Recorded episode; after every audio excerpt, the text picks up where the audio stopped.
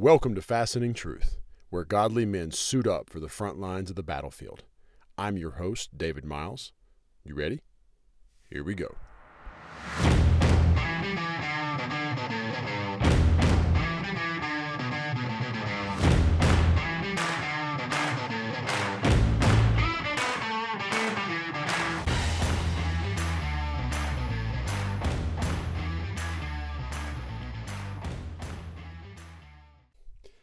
Right, guys, welcome back to Fastening Truth. Before we get into all of this, this week's episode, I really just wanted to stop and take a moment to say that it's been a really been a joy to go back and really go over Ephesians 6 and all of the armor and all the pieces. And I really hope that you've been able to find ways to practically apply all of that information. I and here's an easy thing to do um, maybe it's not this way for you, but I, I would imagine it probably is. When you're learning a lot of deep, you know, important information about certain passages of scripture, it can be very easy to be so excited and enthralled with the information that we don't actually take the time to apply it, to see how it fits in personally and in our everyday lives. So I would challenge you if you fall into that boat, and I think all of us to a degree will, we need to go back and look at how truth and the gospel and righteousness and salvation, all these different pieces we read about, how do they actually fit into your life? And are you walking that way? Realizing that there is a level of armor and protection they all provide, and really take it beyond the analogy and really begin to just kind of sit there, meditate on that, and really let God talk to you. You'd be amazed at what all it can do for you. So it's been a pleasure to just get a chance to go over that, to discuss prayer as we did over the past few weeks, and just going over and looking at all that God has for us as a foundational level. Uh, this week's going to change things up a little bit. Um, this week, we're going to be moving more into some of our practical, topic driven um, podcasts. So we get the armor. And again, like I said, that was a foundational level. This week, we're moving into something a little bit different. And what we'll be talking about this week and maybe even for the next couple weeks is a very important topic. We're also going to then, after that, be heading into some others. We've just really kind of beginning to move into the, the, the meat of what God has for us beyond the foundational levels, although most all of this is foundational when we begin to look at that. That's kind of the point. Your specific life, everything that God has for you is going to be very different. It's going to be very unique, but we all have a base that we build upon. We have a foundation that is Christ. We have we have the scriptures, we have everything that we build upon, but how that looks in your life is going to be very different. But today we're going to begin to st- talking about a topic that is very practical in application, and it's something that's not talked about very often. In fact, you'll very rarely hear this brought up in churches. Okay? As central and as important as it is, it's not talked about, and you'll see when I tell you what it is in a second. It's not talked about as much because of the potential problems. Not so much that it's going to get you that it's problematic per se. It's more everybody's preformed ideas around the topic and their passionate defense of those positions. So when we really get into this, we see that there's kind of two sides. There's kind of a clueless middle, but there's just it causes a lot of controversy and it can cause some very heated discussions even though when I tell you the name of the topic, you may wonder what I'm talking about. So, what we're going to be talking about is actually what it means to be head of the house, head of the household, um, biblical headship. There's a lot of different titles we could put to this, but basically being head of the house. Now, on its surface, and especially for some of us, that may sound as just plain and normal and what's the big deal? Like, why would this be a problem? There are other guys that are hearing me say this right now that are thinking, "Oh my goodness, are you right, Dave? That is, you are on the money." A lot of that will depend on your personality. All right, so our a lot of our Type A, driven, naturally authoritative people, you still may see some of this depending on what your household looks like. But there's a lot of this that can be very different depending on temperament, personality, and your life experience. Um, guys who aren't married or who are dating, you probably have no idea what I'm talking about. except in the form of looking at your own dad or potentially uh, so the the headship that we're referring to does extend i'm talking about head of the house there's a form of headship that does extend into the local church we may talk about that on a future episode today we're talking about and we're beginning the discussion on being head of the house so again this can get very messy this is this topic this discussion and the problem is is it's been overly complicated by a lot of different factors. And there's been some very um, polarizing positions, we'll just put it that way, on the way this is talked about and handled. And unfortunately, it's created this perception that can either turn you way on or turn you way off. And really, it doesn't need to be that complex and that difficult. Now, there are parts of this that are difficult. I will not even begin to disguise that there are aspects of what we'll be discussing that you may find controversial that are controversial that you may disagree strongly with me on i only ask you to listen to the information provided and to judge whether or not it is biblical and scriptural that is what i'm getting at because unfortunately this discussion as you begin to see all the intricate parts we're talking about goes far beyond the bible and that's part of our problem a lot of our ideas and our notions associated with this topic have nothing to do with scripture and everything to do with culture. All right. You take this same discussion and you head over into the Middle East, it's not even a question. All right. In the, some of the Middle Eastern cultures, they have the opposite problems that we have here. Okay. There's a misunderstanding of headship in those cultures and how God designed that to be, but in a very different way than what we have over here. So the point is is that this topic is critically important. It has to do with the order that God designed. It has to do with the way things are supposed to function. So this is an important discussion talking about headship, head of the household. But as we said, it can get messy. It can get very messy. But see, that's the thing. Here at Fastening Truth, we are not afraid of messy because the truth many times is almost automatically very messy with the way it's been so distorted and twisted in our society and in our world. Even discussing the truth in and of itself, getting down there to discover it and to look it and to find it is almost always a very messy process. But since the truth is what we're after, let's get to it. So we're going to refer, so when we refer to head of the house, all right, I want to make sure we're all on the same page as to what I'm talking about. When I say head of the house, I think all of us agree that we understand that we're referring to the household. This is a family thing. This includes wife, kids, you know, anybody that's in your home. This can also ex- include extended relatives, although that does change the dynamic to a degree.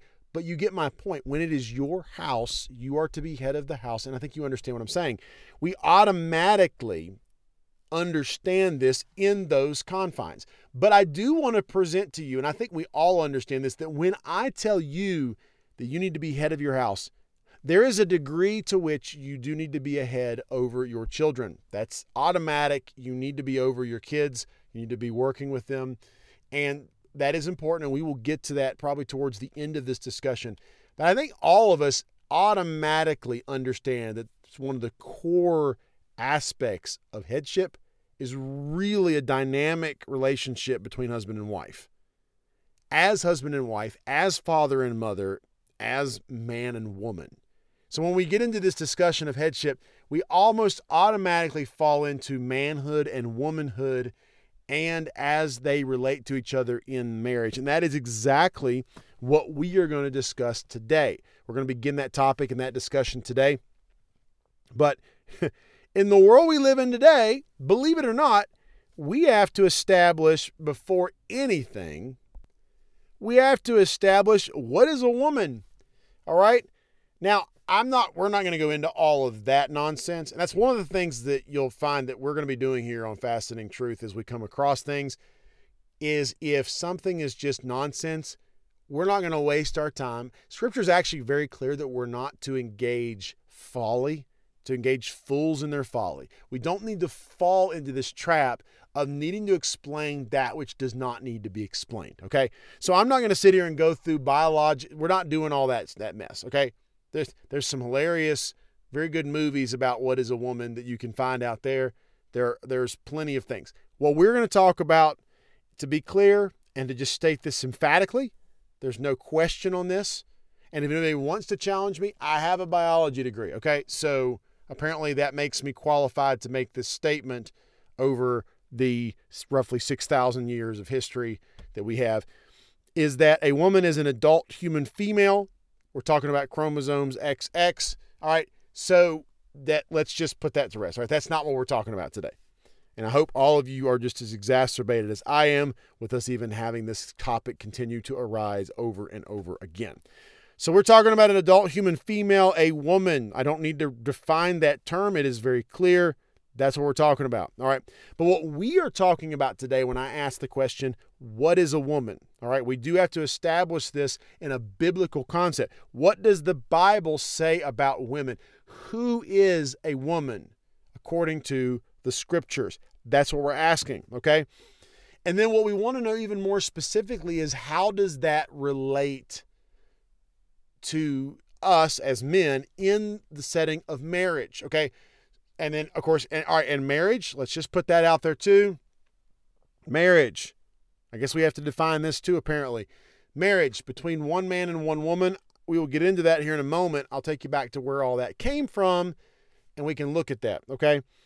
So let's actually let's go there first. So marriage is something that's been under attack um, in recent the recent decades. Um, really, all throughout human history, it's been questioned. We could go into that and looking at the relationship of talking about these topics and discussing these core things, and then the demise of civilizations. But we won't go there today. But the point is, is that marriage, all right, and we'll, we'll definitely be talking more about marriage in different lights and in different ways in future episodes. Absolutely.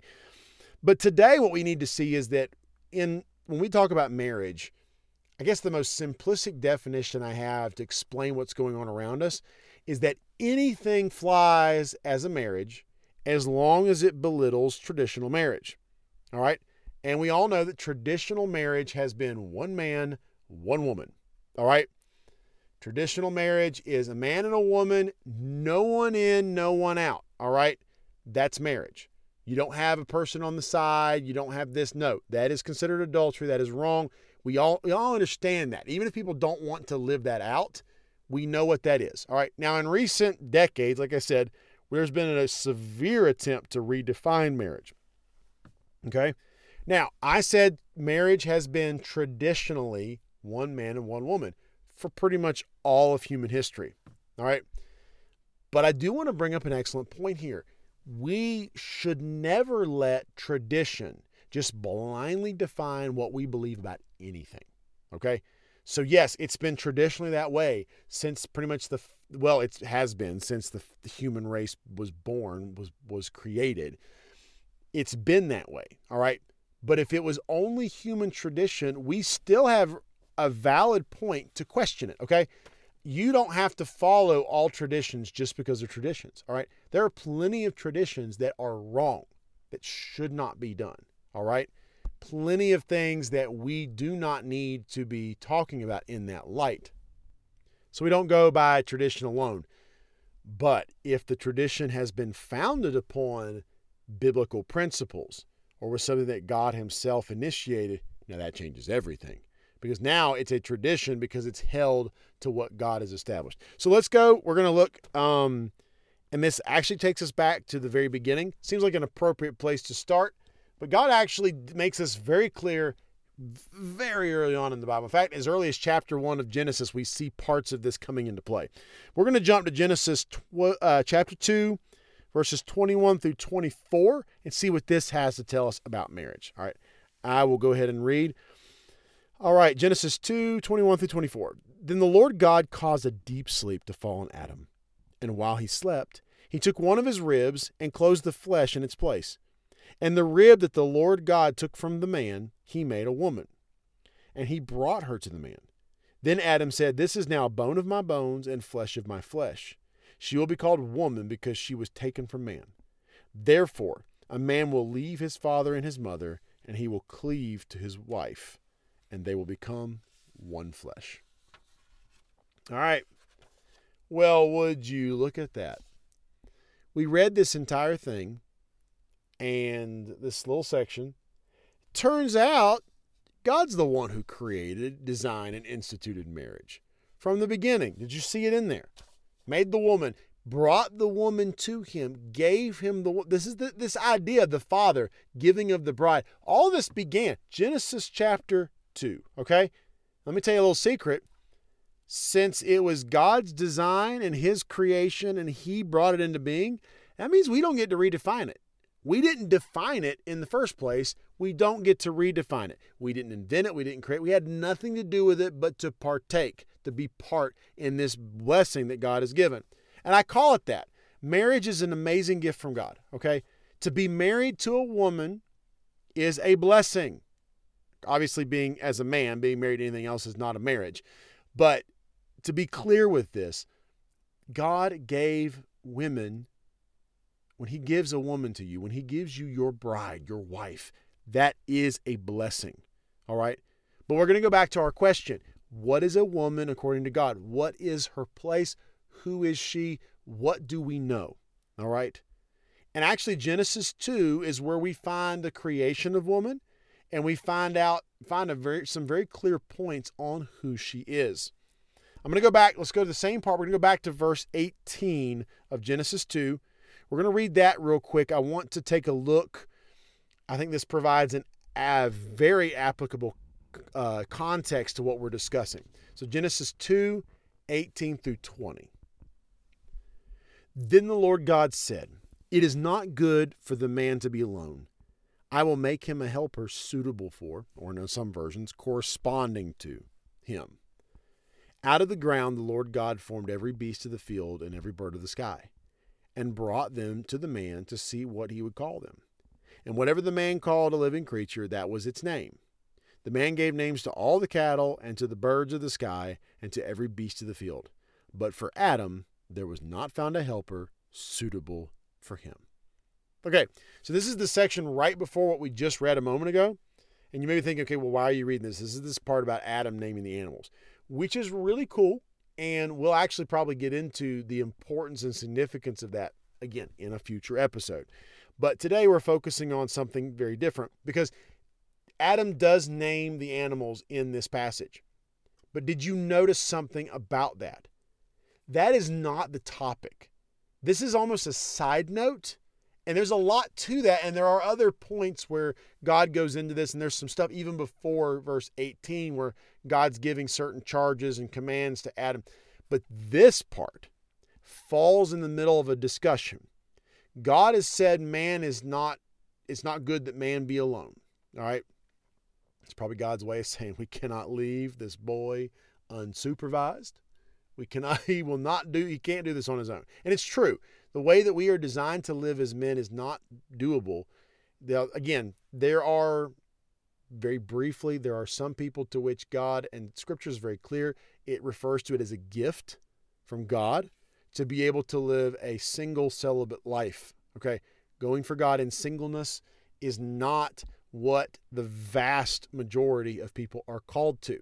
There are some that God has bestowed that gift upon, but it is something that God must give you because that is not the way. And even in that case, there are certain aspects that are fulfilled by God Himself because He has chosen you to that.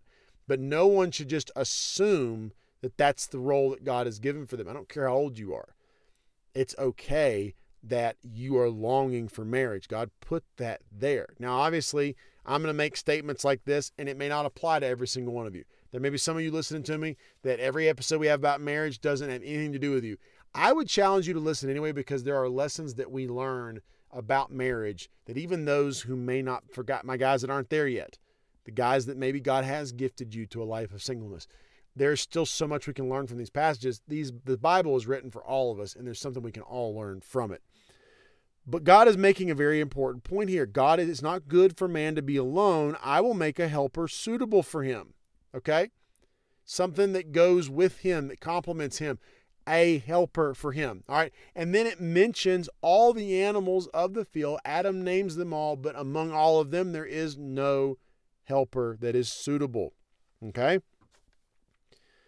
God is showing here that no other created thing could be Adam's helper. Nothing else was good enough. Nothing else qualified. Nothing else had what was needed to be the helper, to be the companion for Adam. There was no one else, nothing else that could match that, that could be that. So then we jump into Genesis verse 22, verse 21. Now we're going to read through these again, but I'm going to stop. We're going to point out some stuff. So, verse 21 Then the Lord God caused a deep sleep to fall on Adam, and while he slept, he took one of his ribs and closed the flesh in its place. So, first off, God just got done making a whole bunch of animals out of the dust of the field. That didn't cut it. So, what does he do to make a hum, uh, to make a helper, to make a suitable companion, suitable person for Adam, what does he do? He takes a rib. This new creation designed to go with Adam is made from Adam. This creature was the same, filled with the same breath of life because the very breath that went all through Adam and every aspect of his being was in that rib. He pulled from the humanness of Adam to create another human by the name of Eve. So it was not created also but from. This implies a unity. There was not a separate species, being. God literally pulled from Adam. He took Adam, the pinnacle of his creation, whom he breathed the breath of life into that was made in his image, and he pulled from Adam to make woman, as we will see. But it's not something altogether different. In fact, it's altogether the same. All right? So he made from the same creation of Adam equal in everything. But as we will see with and the whole point of helper is that it was complementary in abilities and quality. Okay? Now, I do want to point out one other thing. God chose a rib. Now, I'm not going to go into we're not looking at why the rib specifically. I don't want to rib specifically, but I do want to look at its location. He did not choose part of Adam's foot. He did not choose part of Adam's head. Okay? If he'd have chosen part of his foot, that may have symbolized a inferiority, to be stood upon, trampled underfoot, did not choose part of the head to imply that woman was over man, okay, but from the side. Think about somebody standing and walking side by side. This is the illustration. This is the imagery that we're getting here. All right. He pulled a literal rib from Adam to create Eve, but there was a reason why he chose that particular area, and it speaks volumes to us today. Verse 22 And of the rib that God, the Lord God, took from the man, he made a woman and he brought her to the man. So, first of all, key points here God created woman. Man did not create woman. Okay? The man did not create the woman in this case. That is not what happened here. And then God gave her to the man. Man did not go find her, take her. Adam gets no credit and has no play in this process. He's literally asleep the entire time. He has no idea what has happened. Man cannot take any credit, and man did not was not there. He has nothing he can take from this except to receive. Now, another thing I want to point out real quick, we'll get into this deeper in another episode as well. Side note on marriage in this particular verse. Notice that Adam is asleep, God takes the rib. He then creates Eve and then gives Eve to Adam. So, what we see here chronologically is that the woman knew God before she knew the man.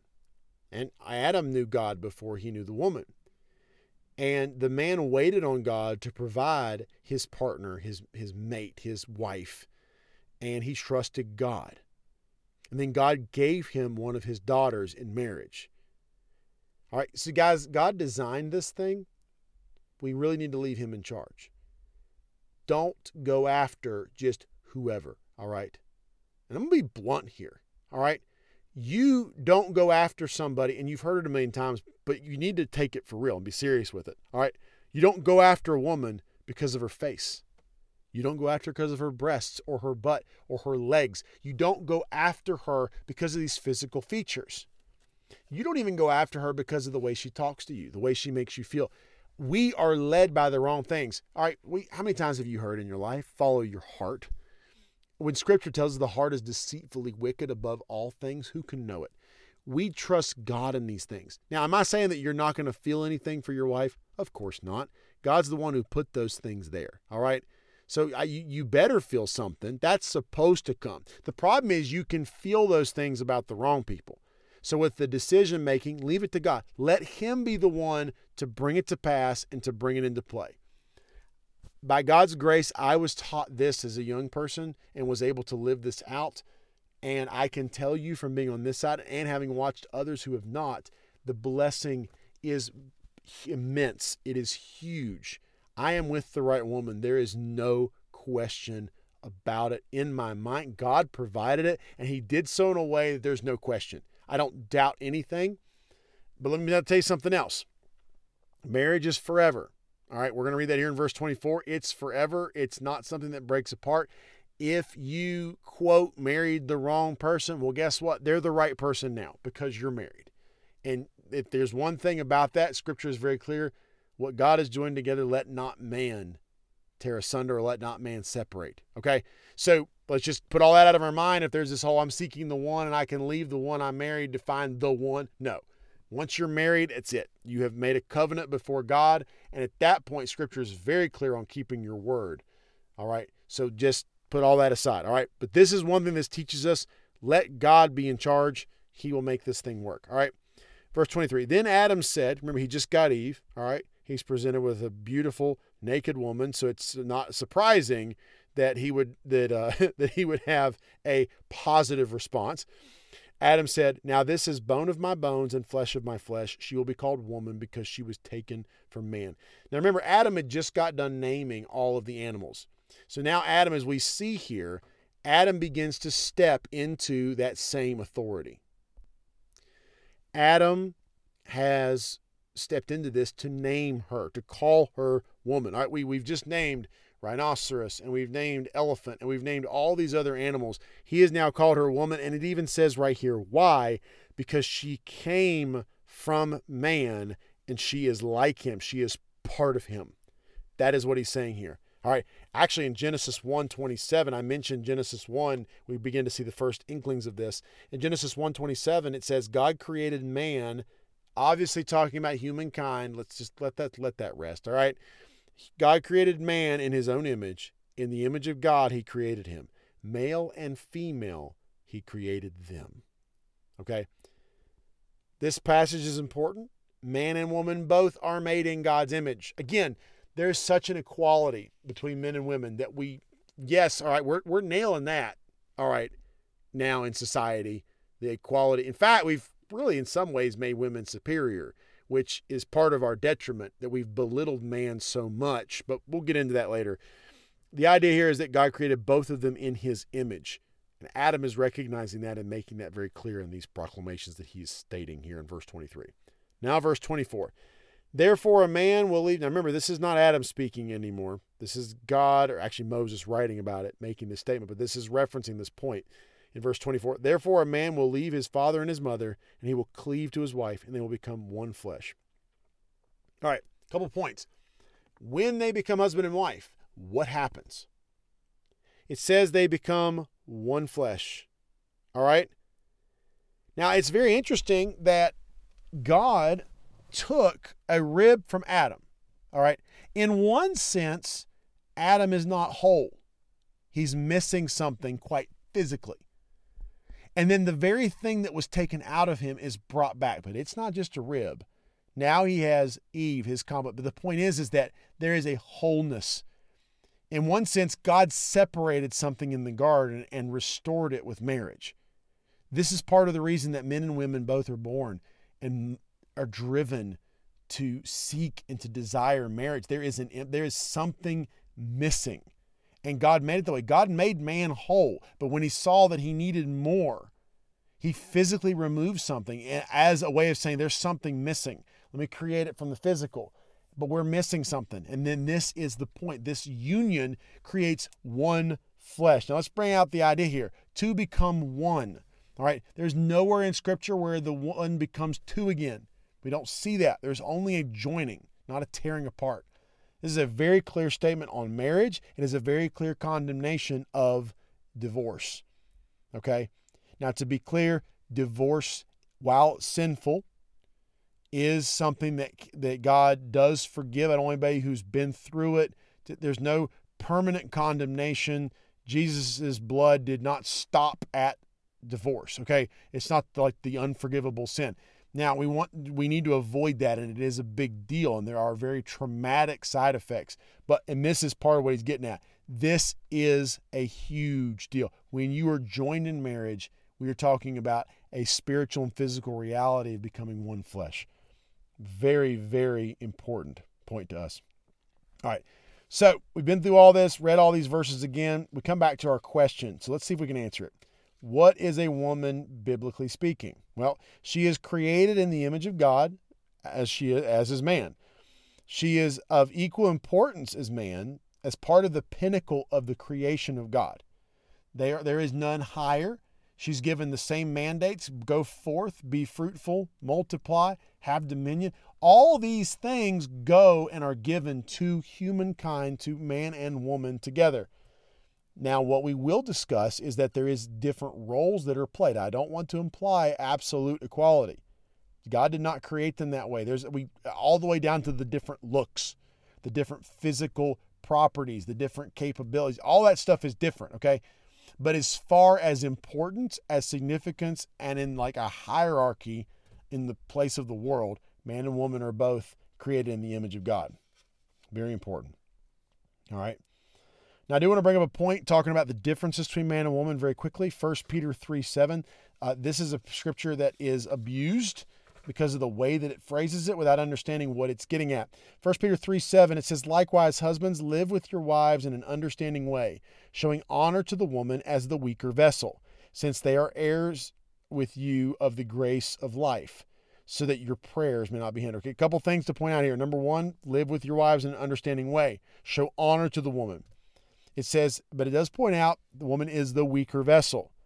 But it then immediately says, since they are heirs with you of the grace of life, so that your prayers may not be hindered. In other words, treat your wife right, live with her, understand her, work with her. If you don't, you're going to have problems with God. He's not going to hear or answer your prayers. This is part of God's point here. Now, I want to point out something. The Bible is clear here that women are the weaker vessel. Not going to deny what is plainly written in what we just read. Okay? We know that physically. Um, we know physically women and we look look at look at all the just the disaster that's in men in women's sports right now with all the trans, transgender garbage going on. That look at this. This is not okay, and it just shows what we knew. Men are by by by genetics, by hormones. Men are stronger physically. And there are very good reasons for that because of the role that God has chosen for men to take. The strength is not given to abuse women. We'll get into that in depth, but that is not the point. But it is a statement of fact that women are not as strong, or in this case, as stated, weaker. There are other aspects when it comes to certain uh, emotional and psychological characteristics in which men are stronger in certain ways than women are. Um, we can, we're going to get into that a little bit more as well. This again, but what we're talking about in all of this, again, I want to point out something. There are differences, and there may be a physical superiority. There may be a physical uh, advantage that men have, and in certain functions, in certain areas, psychologically, emotionally, there may be certain ways in which men also excel. But in no way does this imply that men are superior, that they are, and that women are inferior. This is not the point. We've already established men and women are created equal before God. They both have equal value and importance. They simply have been created with different roles to play. All right, but it says here the weaker vessel. I want to talk about that for just a second. Women may be the weaker vessel, but I think we look at that in a way, especially as men and coming from that kind of history, looking at women as useless, as weaker versions of men. Okay, that is not at all how this is to be interpreted or taken into place. All right, let me give you an example. All right, the best way to think about this is the difference between fine china and cast iron. All right, but fine china and cast iron, they both are involved in cooking and serving dinner. They both are involved in a meal. They both serve to present a meal to the people that are going to eat it. They both have a similar purpose. They're both involved in creating the same outcome. However, their the ways in which they perform that are vastly different. Cast iron is brutally strong. It can handle it, it just the heat, the things that it has to deal with makes a brute force in a sense. It is very strong. But when you are trying to serve something, the beauty, the honor, the class, all these things that you see in fine china, that's possessed by the china itself. In fact, there are many ways in which the beauty of the china is much more valued than the strength and the, dura- the, the durability of the cast iron. This is more the dynamic that we're referring to here. Okay, we need to see it that way. When he talks about the weaker vessel, what he's referring to here is the way in which they need to be cared for by their husbands. They need to be taken care of and guarded because of the way God has made them. There is a fragility in that beauty that has been designed to be cared for by husband and by man. Now, am I saying that women aren't strong? Absolutely not. Like many of you know women who are plenty strong. That is not the point at all in this discussion. And there are plenty of women who have gone on to do miraculously amazing things with their life because of either being widowed, single, divorced, had so much happen to them. They're single mothers that go out there that are just amazing in what all they can do. And it's the grace of God that's upon their life to fill a void that should be covered by a man in headship. Okay? It's not to say that women aren't amazing and capable of absolutely amazing things. As I said, they are equal to men in their importance and in their value to God. But there are different roles that God has given. And when those roles are taken and fulfilled appropriately, it just works. That is the way God has designed it. So we need to keep that in mind and understand that they can be that they can be two separate roles. I mean, look at a successful business. Okay? It, it can't run without all the different parts working together. You can't have a leadership team, a board, all these different parts. There's so many different things that each person brings. All of them are very, very important. Now, again, to reiterate my point about the way the Bible talks about women, yes, we have a passage talking about the weaker vessel, but I challenge you to read Proverbs 30, 31 and walk away with a diminished view of women. Absolutely not. Proverbs 31 actually gives us the image of a wife. The way they paint a wife in Proverbs 31 is that of a master caretaker, a shrewd businesswoman, somebody who is exceptional and excels in all that she does, and she operates independently. Now, she is operating under the cover of her husband. She operates within his home. She does these things, but, but there is this instance in where she's not a slave. That is not the point, okay? That is not the point at all. But that's my what I'm bringing up is that we do not see a belittlement of women in scripture anywhere, okay? When we see that, all right, there's a there's a very good phrase I want us to take in here. When you're reading the Bible, just because the Bible in certain parts of the Bible is descriptive, it does not make it prescriptive. And what I'm what do I mean by that? If it's not it's descriptive not prescriptive. There are times the bible describes very poor treatment of women but it is not advocating for. God did not say god did not show. We just simply have a historical record of what happened. All the wives and the the the sexual exploits of david and solomon and these different people none of those were considered okay. God never changed the rules to allow for multiple wives. God, wives god was not okay with any of this stuff but it happened and actually, we get to see the problems that arise from that as part of the lesson. The Bible doesn't leave out the inconvenient details, it is very descriptive, but it does not prescribe anything. And there is no belittlement of women that is encouraged, that is prescribed to us in the Bible. It's very important. Now, you may be thinking, David, why are you harping all over this? Because unfortunately, we are folks, we are faced with two alternatives today for most Christian men. You've got the macho man who belittles and practically treats his wife like a slave, and he uses the Bible to support himself, pointing that she must submit, that he is the head, that she is supposed to serve him, and there becomes this almost hostile environment created on the inferior woman position man is better, man is superior, woman is inferior, and must submit to, and puts this almost slavery position. But then we have this other side where the women are actually the more capable, they're the smarter, and you know, they're I don't want to put them down. They they are just as capable as I am. Who am I to say that she can't, you know, have the say in the house? She's smarter than I am. She should run. We end up with this woman trying to take women taking charge and man being passive. And this also does not work. So we have to understand the place that women are of extreme value, but God has not placed woman as the head of the house.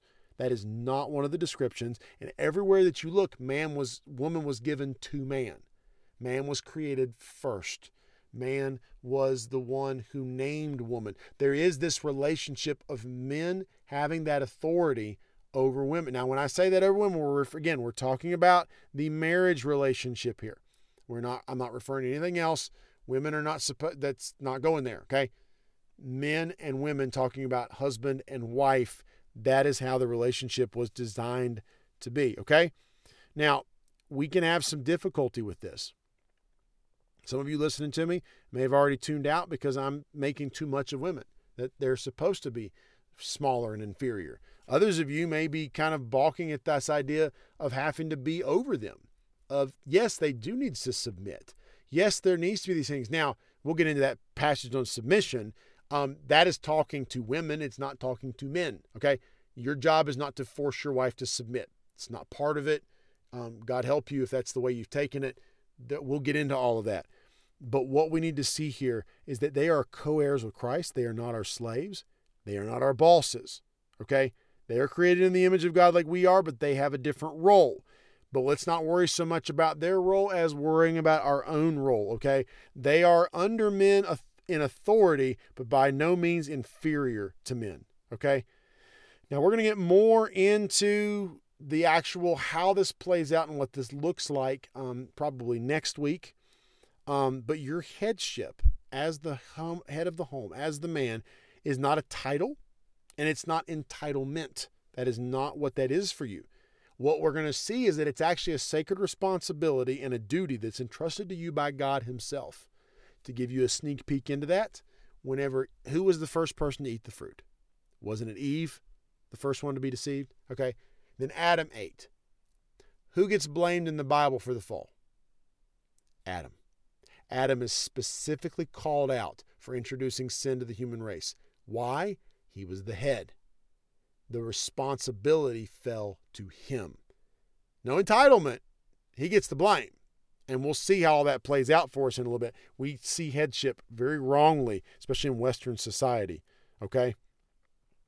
All right. So we need to see all this and understand this. So if the Bible does not give you license to treat women like dirt, that is not the way that God sees women and is definitely not the way you should. We can look at the life of Jesus to see that very clearly. But even the way God states everything here in Genesis makes it very clear how he feels. But I got to tell you something too, guys.